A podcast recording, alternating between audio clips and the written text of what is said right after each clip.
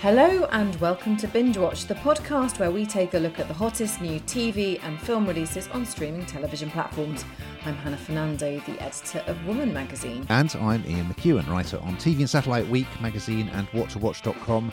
And today we're looking at the new releases for the week starting Friday, the 3rd of December 2021. Yes, it's December. Including Jane Campion's brooding Netflix western, The Power of the Dog starring Benedict Cumberbatch, and Sky Atlantic's American Rust, in which Jeff Daniels plays a troubled small town cop investigating a murder. And we'll also be looking at Disney Plus documentary The Rescue about the 2018 rescue of a junior football team from a cave in Thailand, uh, as well as the return of teenage spy Alex Rider on IMDb TV and Amazon Prime. But Ian, Please do tell me what is in the news. I'll give you a clue. The screaming of the lambs, Clarice. Yes, Clarice, a spin off from The Silence of the Lambs, is coming to Alibi. So Rebecca Breeds will take on Jodie Foster's role of FBI agent Clarice Starling a year after the events of the 1991 movie. What else is in the news, Hannah? Uh, well, the final series of fantasy horror drama A Discovery of Witches on Sky Max sees Matthew, Matthew Goode, and Diana, Teresa Palmer, return from their trip to 1590. But a monster from Matthew's past is out for revenge. I've started saying this every single week now, and I'm going to continue. It's another good week, I reckon. Oh, it is such a good week this week. I agree. We're starting on Netflix uh, with a film there's a bit of Oscar buzz around this. Uh, it's called The Power of the Dog, and here is a clip.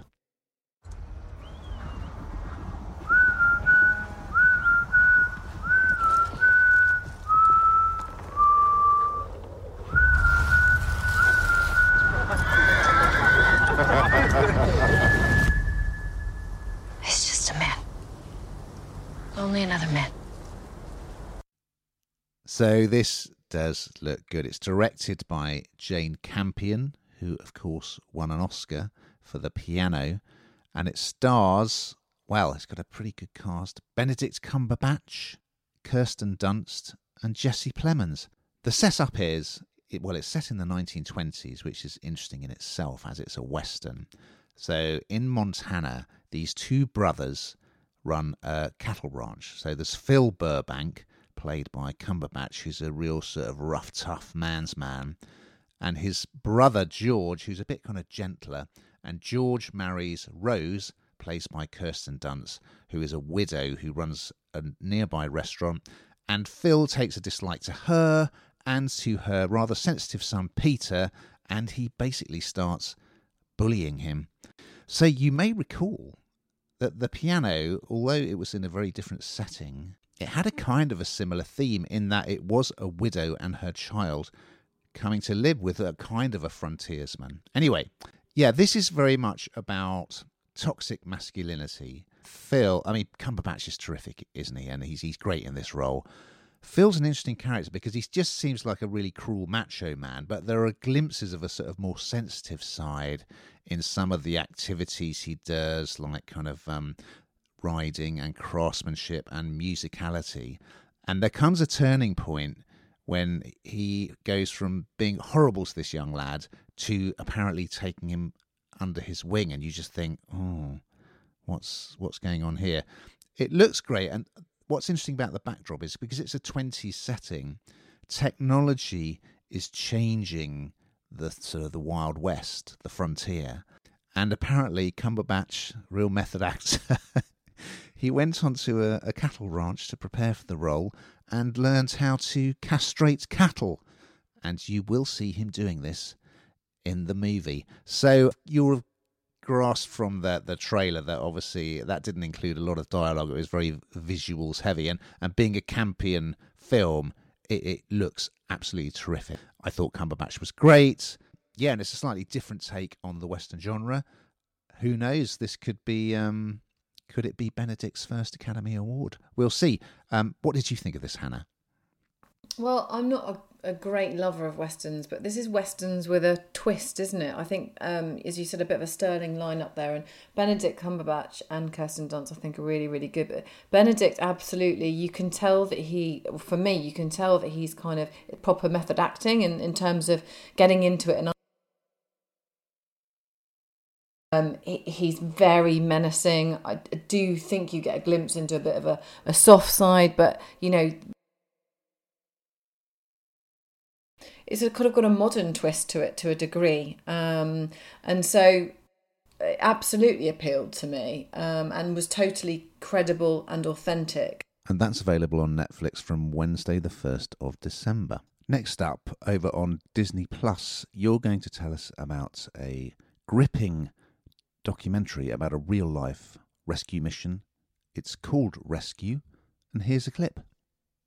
Breaking news right now out of Thailand. Rescue teams are working through the night to save 12 boys and their coach trapped inside a cave. The monsoon had come early. The conditions in the cave were impossible. There was a very strong feeling that the children couldn't be still alive. This is not for the faint hearted, is probably what I would uh, say. It should come with a massive, great warning because I never thought I was particularly claustrophobic until um, a few years back when I realised on a tube when it got stuck in a tunnel that I was relatively claustrophobic. And I couldn't believe how claustrophobic I felt watching this. So I think everybody will remember um, the news uh, of that junior football team. I mean, they were kids between 11 and 16 years old, and they were with their assistant, and they were trapped in in the flooded cave in Thailand. The floods had come in. You know, it was a monsoon. It had come early. It was unexpected, and the obviously the effort to rescue them um, it became international headline news. Everybody knew about it, and it was re- it was really dramatic and incredible. And um, this is a, a documentary that charts every single part of it, speaking to um, those divers, speaking to the the people that met those children's children for the first time when they went down there and realized they were all alive. And you know you hear the audio of you know, how many children and, and you know the, the the adult among them says 13 they're all alive 13 they're all alive. And um, then the, the, one of the divers saying to you know that I knew that I might be the only people that saw them alive. How are we to get them back up? And it was it's just incredible. And and to see the very small kind of gaps they had to get through to rescue these children was just well it's just mission impossible. Yes it became possible through sheer determination and want and a community of people coming together to try, to try and help. And so as i say it's not it's it's amazing i think you learn so much but it's you can't be doing anything else at the same time. It can it's completely gripping. Um, you you see all the risks involved in it. It's it's it's something that could be a film, but it's sadly real life. And as I say, you if you're anything like me, um, you, you're coming up for air yourself because it's it's a really tough watch. What did you think, Ian? It's really gripping, isn't it? Because mm. even though most people will remember the news story and what happened, so you're aware of the outcome. It's still really full of suspense, isn't it, and jeopardy. And it's it's actually the guys who directed it have made a couple of documentaries about free climbing. Um, it's really well done because, I mean, watching it, it, it all looked like you know, well, a lot of it looked like actual footage to me. But of course, while there's a lot of news footage, there isn't that much of the actual rescue. So they've recreated quite a lot of it. Some of it kind of um, in a tank at Pinewood Studios, and then they they uh, employed some Thai youngsters to recreate some of the scenes. But it it looks it genuinely looks convincing, and that subterranean world of cave diving, although uh, you know at times it looks beautiful, it's just as you say terribly terribly claustrophobic. And what's interesting is that you know finding them alive, which was miraculous in itself, was only part of the story. Then it was like, how the hell do we get them out? That that was the huge problem as well. And British divers were heavily involved, weren't they? Unfortunately, they don't include one of the stranger aspects of the uh, whole situation, which was when Elon Musk said he wanted to design a mini submarine, uh, and they, they didn't take him up on that. And then he called uh, he called one of the experts, the British experts, a pedo guy. Do you remember that? Yeah, I do remember that time. Not very That helpful, a- is it? I'm I'm completely pleased that wasn't kept into this, wasn't put into this, I should say. Well, this is one of those uh, streaming offerings. It, it was released in cinemas, and now you can see it on Disney Plus, and it is well worth a look. On Sky Atlantic and Now TV, we have an interesting looking new series called American Rust, starring Jeff Daniels. And here is a clip. This case is poisoning my town.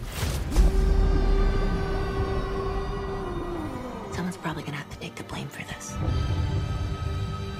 Your interests are opposed. If I help one, it could mean harming the other. I don't care who else is looking for him. I want him first. This is very much in the vein of Mare of Easttown, starring Kate Winslet, which was uh, also on Now TV and Sky Atlantic. Jeff Daniels, wow, we've seen him in so many things over the years, haven't we? He's done a lot of comedies, but he's he's also excellent in a in a serious role like this.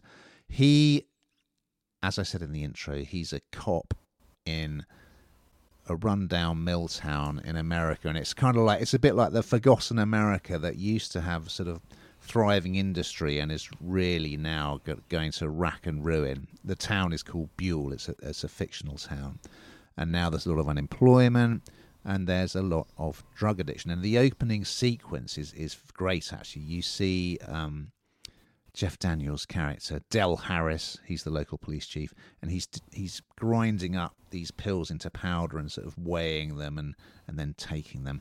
He is a veteran who is suffering from PTSD, and his doctor is trying to kind of wean him off the drugs he's been taking to deal with that. So it is a crime drama, and the setup is that um, a body is found, and Dell, when he arrives on the scene, he thinks that the son of a woman that he's kind of is his on off girlfriend may be involved, so he hides a piece of evidence.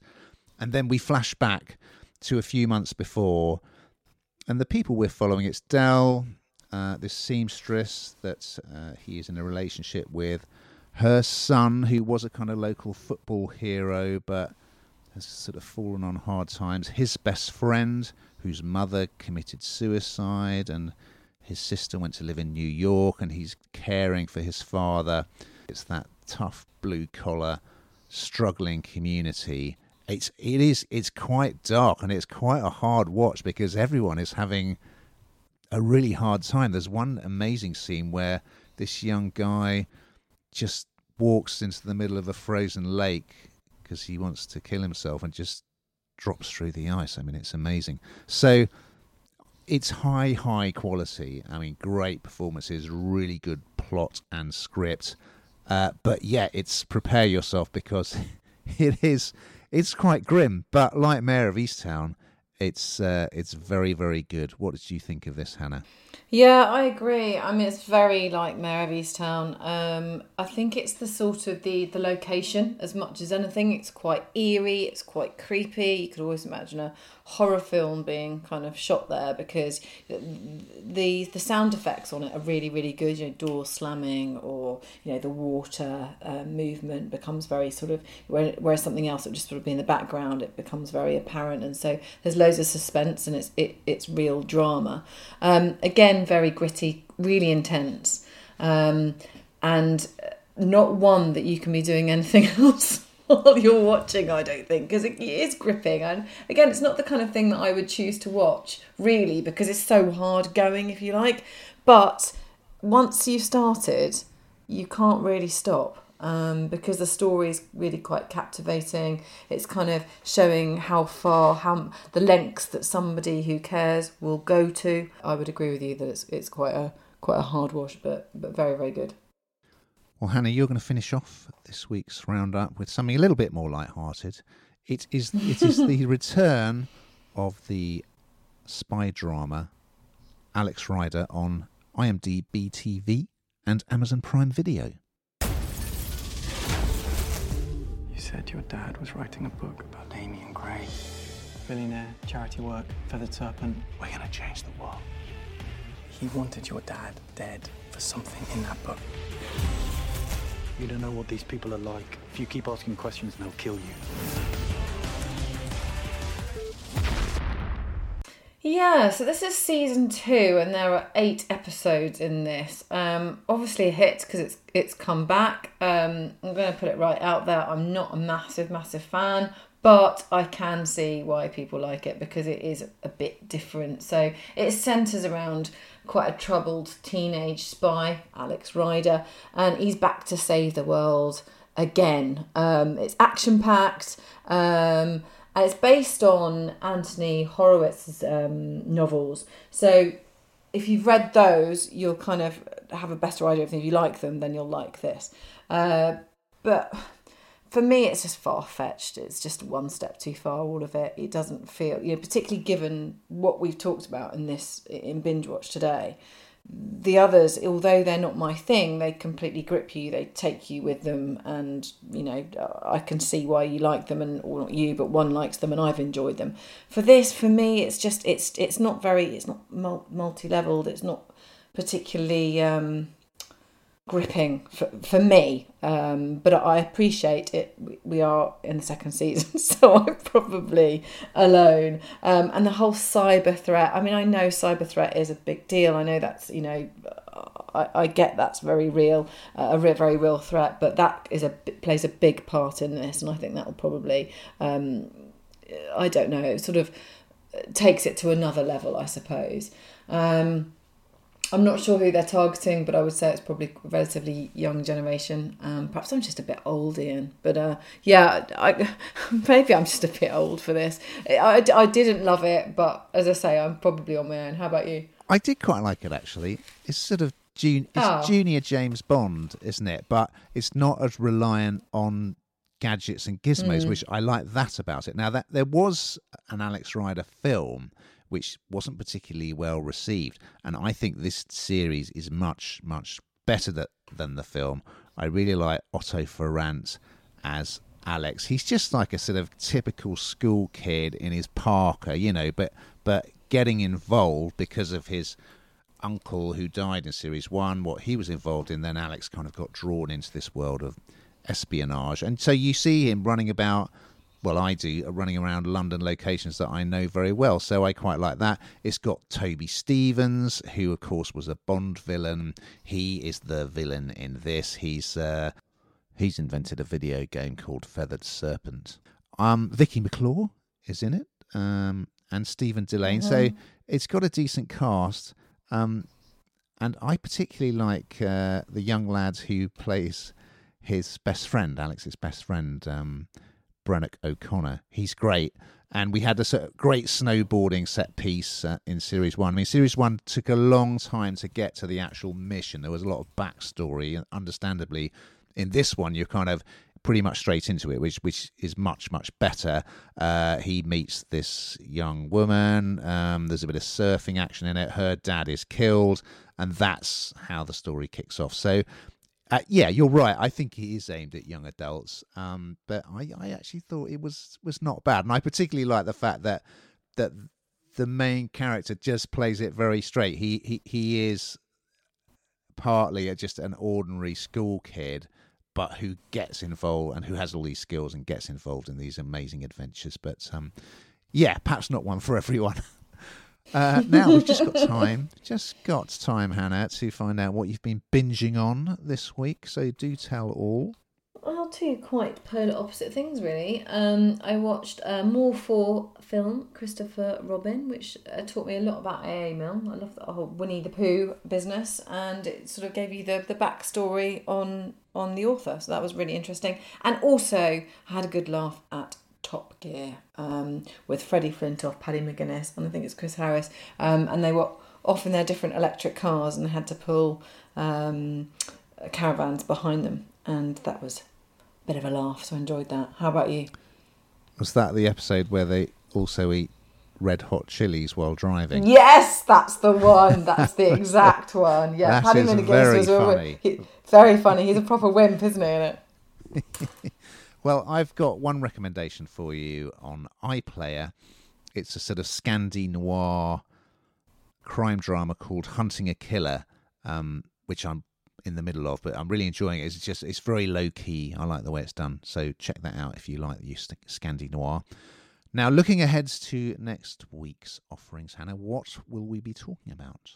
Um, well, Gillian Anderson, my favourite, I will be joining the cast of StarzPlay's period comedy drama The Great as Catherine, and I'll fight alongside Peter for ultimate power in Russia. Sounds good. And on Sky Atlantic and Now TV, Olivia Colman and David Thewlis are teaming up to play movie obsessed killers in the darkly comic drama Landscapers, which is based on an extraordinary real life crime. So we look forward to those and more. But in the meantime, Watching!